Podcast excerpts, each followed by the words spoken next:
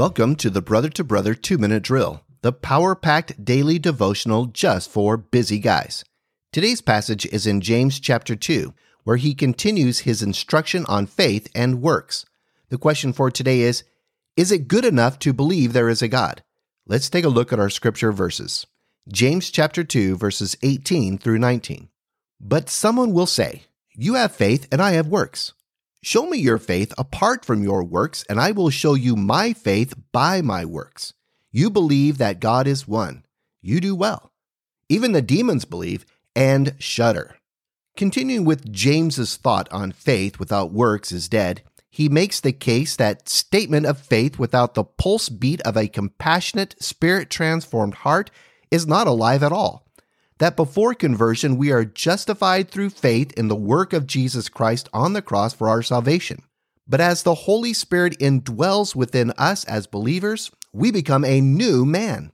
There is a transformation of our worldview, our attitudes, our actions, our thoughts, our values, and priorities. Before conversion, we didn't have a pulse of being a spiritual man.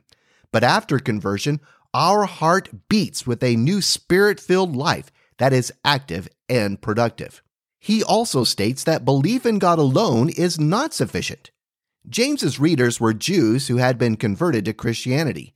Their Jewish background meant that they were very familiar with the Shema, the Jewish confession of faith. Hear, O Israel, the Lord our God, the Lord is one. He says that is all good, but even the demons believe and shudder. The demons have more of a reaction to the power and awe of God than those professing an empty statement of belief. A vigorous faith is more than mere words or even a general belief that there is a God. A statement of faith begins in the belief that Jesus Christ is God's one and only Son, who died on the cross and paid the penalty for our sins, then rose from the tomb victorious over sin and death. We confess our sins, and He is faithful and just to forgive us our sins and cleanse us from all unrighteousness. Then the Holy Spirit jumpstarts our heart with the pulse beat of Christ's love, grace, and mercy, and we open our eyes as a spiritual man for the very first time. We rise and begin the work He has prepared for us.